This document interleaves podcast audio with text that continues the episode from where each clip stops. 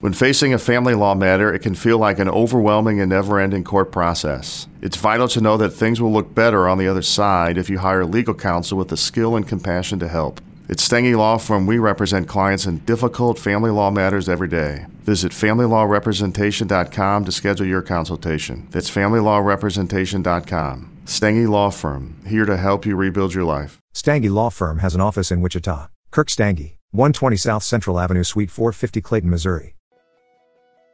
Welcome to Season 4 of The Agile Brand with Greg Kihlstrom, where we discuss business agility through customer experience, employee experience, and digital transformation. I'm your host, Greg Kihlstrom. The Agile World podcast is brought to you by TEKsystems, an industry leader in full stack technology services, talent services, and real world application. For more information, go to teksystems.com. To read more about the topics discussed on this show, you can go to my website at gregkihlstrom.com and read my latest articles or get a copy of my latest book, Meaningful Measurement of the Customer Experience, now available on Amazon and other retailers. My name is Greg Kihlstrom, and I'm the host of the Agile Brand podcast. Today, we're going to talk about the importance of understanding your customers, as well as how to find ways to meaningfully scale your business while remaining successful. To help me discuss this topic, I'd like to welcome Tyler Sully Sullivan, an entrepreneur and e-commerce email marketing expert and CEO of Bombtech Golf. Uh, Tyler, welcome to the show.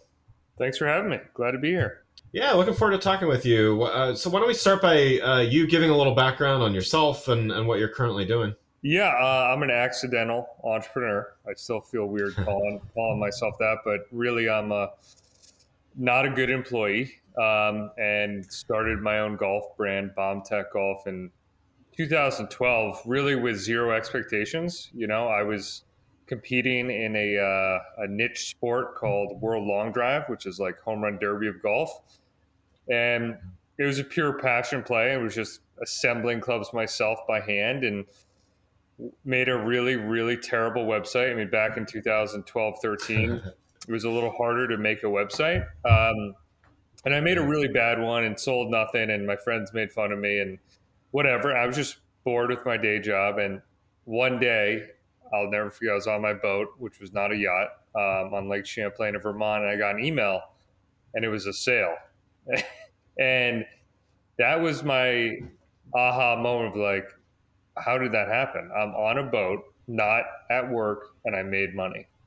And yeah. I said, let's just do more of that. And really, it's, it's a story of me seeing traction in certain areas and just trying to do more of what works. And you know, I was I was fortunate with timing, and I I did work a ton, like literally 20 hours a day, seven days a week, uh, doing all the wrong stuff, but somehow find some some of the right stuff for us, which was Facebook and Facebook ads when they came out, and that allowed us to scale to last year. We just I think we just kissed 10 mil, um, just maybe a hair under, with two employees. And I have another company um, that I started again by following traction with my first employee uh, called Ecom Growers, where we help other brands like BombTech with their email. So we've got two companies now. I'm working less than I ever have, and um, it's a crazy ride. You know, it's been nine years for me, so it's not like an overnight success, but I just did something I loved, made a bad website. built an audience, and, and it was a slow burn, and, and had some uh, had some fun along the way. Wow, that, no, that's that's great. That's that's exciting. I'm looking forward to, to diving in here. Uh, let's as our first topic here. Let's talk about the importance of having real conversations with customers and potential customers. So, what are companies missing out when they aren't having real, meaningful conversations with their customers? I mean, that's been at the core of of Bombtech and my success. And really, I think any direct consumer brand that doesn't take the time or effort to have conversations defeat it defeats the whole purpose, right? So like when I would post a question on Facebook or more specifically an email, which is like a big revenue channel for us, you know, people would reply and it would open up real conversations for our customer service team who are in-house and they're golfers and it, it built real relationships and a good example of this was and this is kind of when I first realized the power of conversations versus just like trying to push a message instead of being, yeah. you know, a regular conversation. Was I think video first came out on Facebook, and I hit a ball into a net and it sounds like a bomb goes off. And I said, Does your driver sound like this? And I got, I think, 10,000 comments, 300,000 views on, on like $300 boost back then. Nice. Nice. And I don't know why, but I, I literally on my Blackberry, not to date myself, uh, commented on every comment until my thumb. I think my thumbs were legit bleeding, um, just because I saw engagement there and wanted to know what they were thinking, like what what made them comment. If they had something to say, even if it was something not great, I would just say thanks for your comment. And it really slowly built, you know, almost these one to one relationships at scale. And now we do that more in email, which is like in my opinion, it's the same methodology, but it, it's more direct impact on the business. So, like a good example of that is, let's say we have two products coming out that I think one's going to do well. I know nothing at this point. The customers tell me. So I'll say, hey, we're coming out with a 64 degree wedge and a chipper. Which one do you guys want, A or B?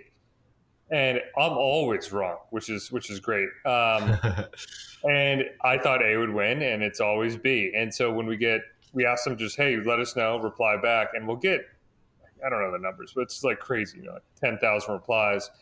And we can just tag those like, okay, we got 80% want B. Well, guess what? We're going to launch B. so it's, yeah. it's yeah. almost like, and I think that's the core of the whole strategy. It's like, you could say, let's have a conversation, but unless you actually care and want to have the conversation, you know, that's the missing link to the strategy. You can't just be like, hey, let me throw in an email, a question so that someone replies and goes in the inbox. That defeats the purpose. You get you have to overall actually give a shit and care about your customers and what they want and what they want to make the strategy work over time. Yeah, well, and to to follow on to that, and I mean, I think your example illustrates this, but just to to dive a little deeper with that, um, how do you kind of figure out how to how to make something that feels more conversational at scale versus you know obviously you know to responding to to 10,000 comments every time you send something out isn't tenable especially as your business scales and there's more than that and you know and so on and so forth. So how do you distinguish you know between something that may fall flat and may not feel conversational versus something that will engage and and that customers ideally will will find engaging yeah we, we try to do it by what I think our bigger, biggest levers are, and we do invest in team to reply to almost every message we get. Uh, comments in 2022 seem to be less valuable than they used to be. So really, it's it's our what we consider our owned asset, which is our email and SMS list. So like we put all of our effort in terms of not just replying with you know thought out real you know problem solving and real candid replies in email you know, but we also want to do it fast. Um, so that's really the channel where, and again, it's it's it's because we own that channel, right? So like Facebook, the comment section in 2013 was much more authentic and valuable to us. Now it's we will scan if there's like a big issue or you know an actual customer service issue, but email and SMS to us is the core most valuable place to engage or on social, we do have our own private group, which are actual owners that we will engage with. Um, so it, just shifted a little bit, you know, agile, you know, things change. And for us, yeah. you know, it's all about first party data now. Um, so email and email is one of those channels, which is pretty interesting because not only is it, you know, direct, it's more intimate, um, but it drives a ton of revenue, you know? So it's like that in end day is our biggest asset. When did you start seeing that shift with, um, you know, kind of away from social media comments and towards email and SMS? Was there, you know, was there a, a point in time where it it really started changing? I, I don't know if there's a clear like cutoff there where we're like, this is just not having yeah. an impact. I'm sure there was that conversation with the team. I, I don't recall the exact date. I think it's when the org and I, am old and been doing this a while, so it's like mm-hmm. this stuff seems a long time. I think it was 2016 ish, because yeah. overall organic reach and revenue had dropped quite a bit. Um, and I think, although we do get a lot of engagement comments still, I think that was the time where we just said, okay, you know, from a hierarchy of like tasks to do for the team, email number one, email, phone, SMS, one, two, three, right? And speed to those is the core. If we have time, we'll do, you know, comments, but it's a it's it's a nice to do, but not a necessary to do. Um, and we did go through the process of like, you know, there's companies that will actually comment on every comment, and I did a test to just do that for like a month, where I literally hammered every comment for a while on yeah. social, and it, and it seemed to have no impact. So that was not a probably a thorough test, but you know, it's more of like, okay, emails are own yeah. asset. These comments may just be people that are feeling like they want to engage, and it's not a real. It wasn't as real as it used to be. And again, this may be me oversimplifying it, but yeah, I think it was 2016ish where we just went all in on owned assets versus platform. So for other for other companies that want to achieve the same results, I mean, it sounds like uh, even you know some of it some of it may be slightly anecdotal, but uh, there's a lot of quantitative measurement and, and I'm sure qualitative measurement as well. You know, so in other words, there's you've been measuring what what effects these things have pretty pretty regularly. Like, is that the starting point for for this, or like how how would somebody else start down this path? I mean, I think it's pretty simple. I think you number one, it's a uh, a mind shift, right? So like, are you actually wanting to hear from customers. If you're not, don't do it. And, and a lot of uh, owners may say, hey, I don't want to give feedback and don't want to get replies, and they're probably not going to make it long term. So I think you have to ask yourself if you want to do it. And truly, do you feel that your customer feedback is something you'll act on? And if not, maybe you shouldn't be in business. But that's the reality. Some people want to be transactional and push messages, and this would not work. So I think that's number one. And number two, it's simply if you've been using email, SMS, and social to just push your, you know, your best sale, your best deals, it, it, it will take time because you're going to have to almost retrain your audience that you care and you want to ask questions. So you can't just simply be like, guess what, guys? We've been blasting the shit out of our list with newsletters and promos that no one cares about for five years. And now we're just going to start engaging with them you know so it's yeah you, yeah. you can do that but it's going to take some time to for them to be like whoa they're asking me a question i kind of for me personally it's just something that was at the core because i was curious and wanted to know what they wanted from day one so it was just part of the brand so i think it, it depends on mentally if you want to do it and then there will be uh, you know a transition where you'll maybe like whoa i'm not used to this and, and we send a lot of plain text emails that are just like hey Really appreciate you. You know, 2021 was a massive year, biggest year ever. Thank you so much for your business. You mean so much. With with and that's it. And so like yeah. Some brands are like, what do you mean? They they just can't even fathom that as an email. And I'm like, well, and another way to think about it, I think it's like if you send an email to me or to your friend, are you making a overly designed newsletter with 10 call to actions to send to your buddy? No, right. You, send a plain text like, "Hey, man, what's up Friday? You want to get some beers?" So like we right. just we're trying to be native to the platform. Not that we don't do branding, you know, branded emails and you know selling, but we just we mix in a lot of real like authentic plain text and just conversations, and it just overall maintains a much healthier dialogue and and that asset. Yeah, I mean, it sounds like you know there's kind of a commitment that you need to make on on two fronts. I mean, one you, to your point is this approach that you're taking may not overnight lead to you know instantaneous success or something, but over the long run, it does build relationships and it it builds a dialogue. And then you know, I think the second thing is when people give you feedback they don't necessarily expect it to be implemented but they expect to be heard right or felt felt like they're heard right so like making that the commitment that you know, when the 20% of people vote for something that isn't the most popular thing, that those people still feel like, okay, well, you know what? Um, you know, they heard my they heard my feedback, and even though my my pick didn't win, they still are willing to give feedback next time. Would you would you agree with that? Yeah, that's really all it is. Is the is the the reality that you care and they are being heard in any capacity. That's so much more than most brands are willing to do and like the baseline for engagement and also customer service, which everyone's like, yeah, we got great customer service, but really it's all terrible. you know, then it's like, it, you know, it's just going in with all of this with the attitude of do the unexpected and wow them. Like that's why, like at least my in-house guys, you know, I I don't at any level manage what they do, and I've given them free reign to wow customers. And I had to do that personally because as the owner, you know, especially early days, I would cringe if I had to send out product for free or refund shipping, even if it's the customer's fault, yeah. you know, or not the customer's fault, or even if it's our fault or anyone's fault, I would just be like, man, that's going to cut the P and L. And when I totally freed myself from that activity, you know, number one, they did a better job. Number two, customers were happier.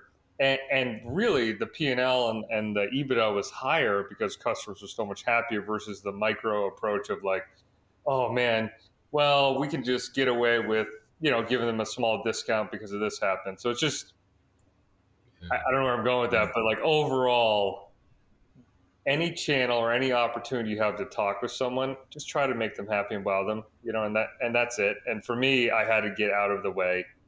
I'm really at the end of the day, I'm the problem with everything, so I just get out of the way and don't do anything because I just really I have a process for each thing. Try to find people smarter than me, which is very easy, and then just try to get out of the way, and then it usually works better. Well, that I mean, that kind of that's a actually a good segue to the next topic I wanted to talk about, which is um, you know just how you've been able to scale your business with um, you know without a, a huge staff and and all of those kinds of things. So you know, I mean, I think you know mentioning that approach of giving people freedom and autonomy to to do what needs to be done, you know, is certainly one aspect of that. What are what are some of the other things that you that have enabled you to, to be able to scale so so well without you know having so much overhead and infrastructure and all that kind of stuff for me it, it may be different than others but it, you know i had two kids in my nine years and yeah.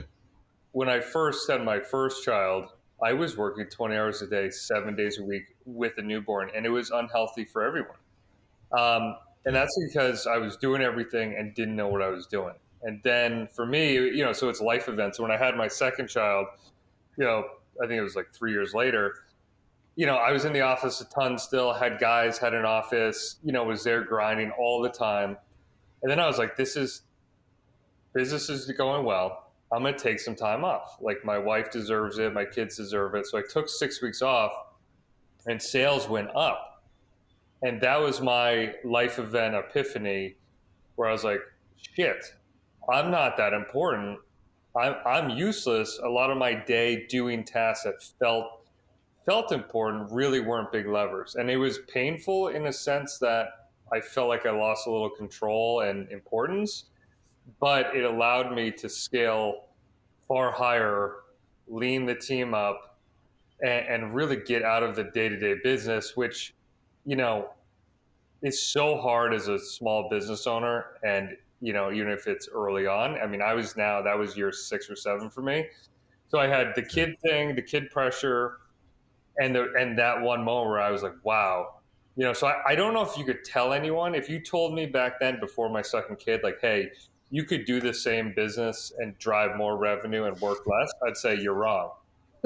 um, right. Because I'm the owner, I, I know everything. I'll do it better than anyone. And in reality, that wasn't true. So a lot of these like you know the four hour work weeks and stuff that like people may not want that or can do that because they're mentally i think it's a lot of limiting beliefs and what you really uh, your mind mind is at but for me that was the mind shift where i was like wow what am i doing so for me a lot of times i i don't have a lot of stuff to do like i don't have any day-to-day like tasks to do in the business other than approvals of our agencies and experts once a week so sometimes I'm like, okay, I guess I'll go golfing again. you know, so right, right. So it's, it's, a hard, it's a hard thing to complain about, um, but it did free me up to help my first employee launch the other business, Ecom Growers, which is a very different business to scale. It's a service-based business. You know, we're much younger, three and a half years deep. We, we are a platinum Klaviyo agency, which just means we're like top, I don't know, 10 with revenue managed but we're small. You know, we got like 30 plus clients. We got like eight employees, and it's a more uh, human intensive business to scale up and it's been challenging. So that is a very different so there are two different businesses completely. Yeah. E-commerce is if you want it to be, you can scale much easier uh, because more of a function of paid traffic and and having those experts, you know, which has been great. Uh, but it's heavier on cash flow, right? It's harder to you need more capital, and then the agency is great for cash flow, right? And doesn't have really any inventory, but it's much harder to scale that business. So they all kind of have their uh, pros and cons. And, you know, I just like working on stuff where, you know, my impact has, you know, is a bigger lever. You know what I mean? And um, that's the stuff I like. I like to work on, which isn't all, which isn't day to day tasks per se. So it's like that's yeah. where I'm at with stuff. Is like the bigger rocks to move that are maybe more difficult, but if you move them, you know, you, you get to there's bigger opportunities and bigger growth. Yeah, I mean, I I can definitely empathize with, um, you know, several years back before before I sold my agency, I was definitely one of those people that would have been very skeptical if you if you told me I could you know make more money and, and work less and and all those kinds of things you know i th- i think there is a you know some of it's good. I mean you know as an entrepreneur you have to believe in yourself and, and your own abilities but it can all it's a it's a double-edged sword right? It, it can also make you kind of blind to um, other um, types of of logic and, and reason and, and all manner of other things. But you know to, to I, I you, you touched on this already a little bit but you know as kind of a final thing here before we wrap up like what would you what do you think would get through to someone that is just kind of like either myself or yourself you know as you were describing earlier on like what do you think would get through to to um, show somebody that there might be a slightly different way. Like maybe yeah maybe a four hour day or four hour work week even is you know is not possible or or, or whatever. But what's a what's a way to start thinking about this as a you know as a, as a baby step let's say? I don't I don't know if I've cracked that code for other people to be candid, but I, I this is an exercise my partner and I do weekly, where he he's in the business at the agency, um, you know, doing the tasks right, and every week we have a call, and it's essentially he tells me all the important stuff he thinks he's doing, and I say it's useless. and it's it's yeah. it's a it's a limiting belief um, breakdown essentially where he thinks this task has to be done by him or in this certain way and, and, and we always go through and try to make it an sop that anyone excuse me that anyone can follow so really we take the things that you think can't be handed off um, to free you up to do more important things and we just make loom videos we're like the the, the kings of loom video where take something that you think is difficult to hand off we just I, I i'm not in the business specifically, so I can say, I don't, I don't know what you're saying. Make it simpler. Then I say it again. Yeah. It tries to make it simpler, and I can say it again. And so then we get to a point where even I, not being in the day to day of the business, and can come in and do that with the assistance of a, a Loom video. Therefore, allowing him, you know, who, who's like should not be doing any day to day stuff in like the sending or designing but it's easy to get roped in and jump into the doing because it feels important and tangible. Um, yeah. So I don't know. I think that's something that we've worked on, and it's taken us probably as a partnership. It's evolving, but it's been a year and a half of us having these talks. But every time we have a really difficult talk about like, you know, your his day to day job, we have some breakthrough that frees him up, makes the company more efficient better training. Therefore, we can scale more. So it's like depends on the business, depends on the person, and I think you need someone there to say, dude, why are you doing that? It's almost like a uh, I don't know if I'd be called the uh, the coach of of of not doing tasks, but that's essentially what I do. And it's so easy as the owner, be like, oh, I'll just do this real quick, and then I'll do this real yeah. quick, and then you're doing all this bullshit that actually isn't a big lever, but made you feel important um, in the day for that day. So it's a tough thing, you know? Yeah, yeah. No, I, I think that's great. Well, uh, Tyler, thanks so much for uh, joining the show. For those listening, what's the best way for them to keep up with you and what you're doing? Yeah, so if they golf, it's uh, bombtechgolf.com is the brand, and then uh, if they're an agency, if you know selling anything direct consumer, uh, the agency is ecomgrowers.com. We do email and SMS marketing, so we just drive more revenue with email. And then LinkedIn, I've been fairly active, not sure why, but just having fun on there. Tyler Sully Sullivan on LinkedIn. Wonderful. Well, again, I'd like to thank Tyler Sully Sullivan, uh, entrepreneur and e-commerce email marketing expert and CEO of Bombtech Golf for joining the show. Thanks for having. Thanks for listening to the Agile Brand with Greg Kihlstrom. Talk with you next week. Thanks again for listening to the Agile Brand with Greg Kihlstrom podcast, brought to you by TEKsystems. If you enjoyed the show, please take a minute to subscribe on your podcast channel of choice and leave us a rating so that others can find the show more easily. You can access more episodes of the show at www.theagilebrand.show. To get a copy of my latest book, Meaningful Measurement of the Customer Experience, visit my website at gregkihlstrom.com. Until next week, stay agile.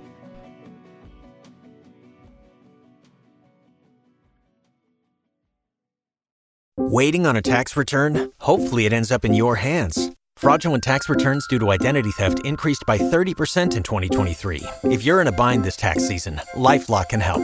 Our US based restoration specialists are experts dedicated to helping solve your identity theft issues. And all Lifelock plans are backed by the Million Dollar Protection Package. So we'll reimburse you up to the limits of your plan if you lose money due to identity theft. Help protect your information this tax season with LifeLock. Save up to 25% your first year at LifeLock.com slash aware.